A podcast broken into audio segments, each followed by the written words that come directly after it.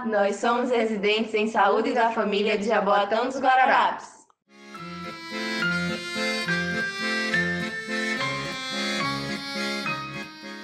Meu nome é Jamile e eu sou farmacêutica.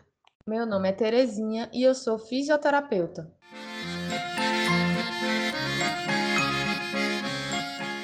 E esse é nosso oitavo podcast, Incontinência Urinária.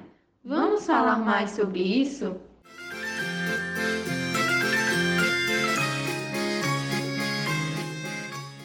Aí, tudo bem com vocês? Todo mundo se cuidando direitinho, usando máscara para sair de casa, lavando sempre as mãos, evitando aglomeração e tudo mais que pede nesse momento de pandemia? Assim cuidamos da gente e dos outros, não é mesmo? Para aproveitar mais um momentinho nosso, hoje vamos falar sobre algo que pode interferir em muitos aspectos de nossas vidas: a incontinência urinária. Se eu perguntar você perde urina quando tosse, espirra ou quando sente forte desejo de urinar? E a resposta for sim, temos presente a incontinência urinária. Pode ser uma situação tão constrangedora que nos faz ficar isolados, com vergonha e com medo de sair em público, podendo até causar depressão.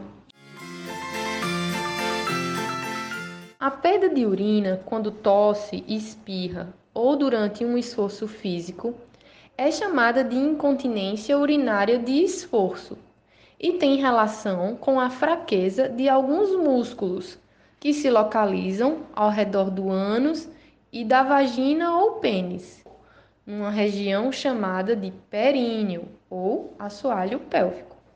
Homens e mulheres podem desenvolver incontinência urinária. É mais comum nas mulheres. Nos homens, a incontinência urinária está mais relacionada a problemas na próstata. Além de ser mais presente em mulheres, ainda existem situações que aumentam as chances de desenvolver a incontinência urinária. A idade é considerada o principal fator de risco, junto com a menopausa. A obesidade, diabetes e o uso de algumas medicações também. Além disso, o consumo de café, de alimentos apimentados e de suco de frutas cítricas, como o limão e a laranja, podem atrapalhar o controle da urina de pessoas com incontinência. Normalmente, a bexiga consegue armazenar de meio litro a 600 ml de urina. Os idosos possuem uma bexiga com menor capacidade de armazenamento, de 150 ml a 200 ml. E por isso, a incontinência urinária pode estar acompanhada de poliúria, quando urinamos várias vezes durante o dia, noctúria, quando levantamos mais de uma vez para urinar durante a noite, e urgência, que é o desejo repentino de urinar, dificilmente adiável.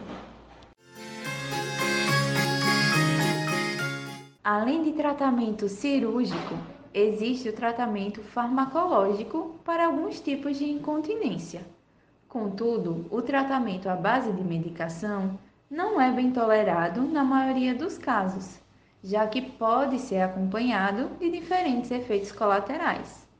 Outra opção é o tratamento fisioterapêutico, principalmente para incontinência urinária de esforço.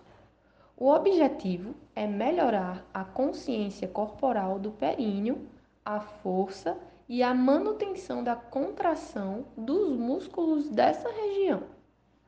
Uma das formas de conferir se estamos com um bom controle desses músculos é tentar interromper o jato urinário durante a micção e, em seguida, liberar sua saída.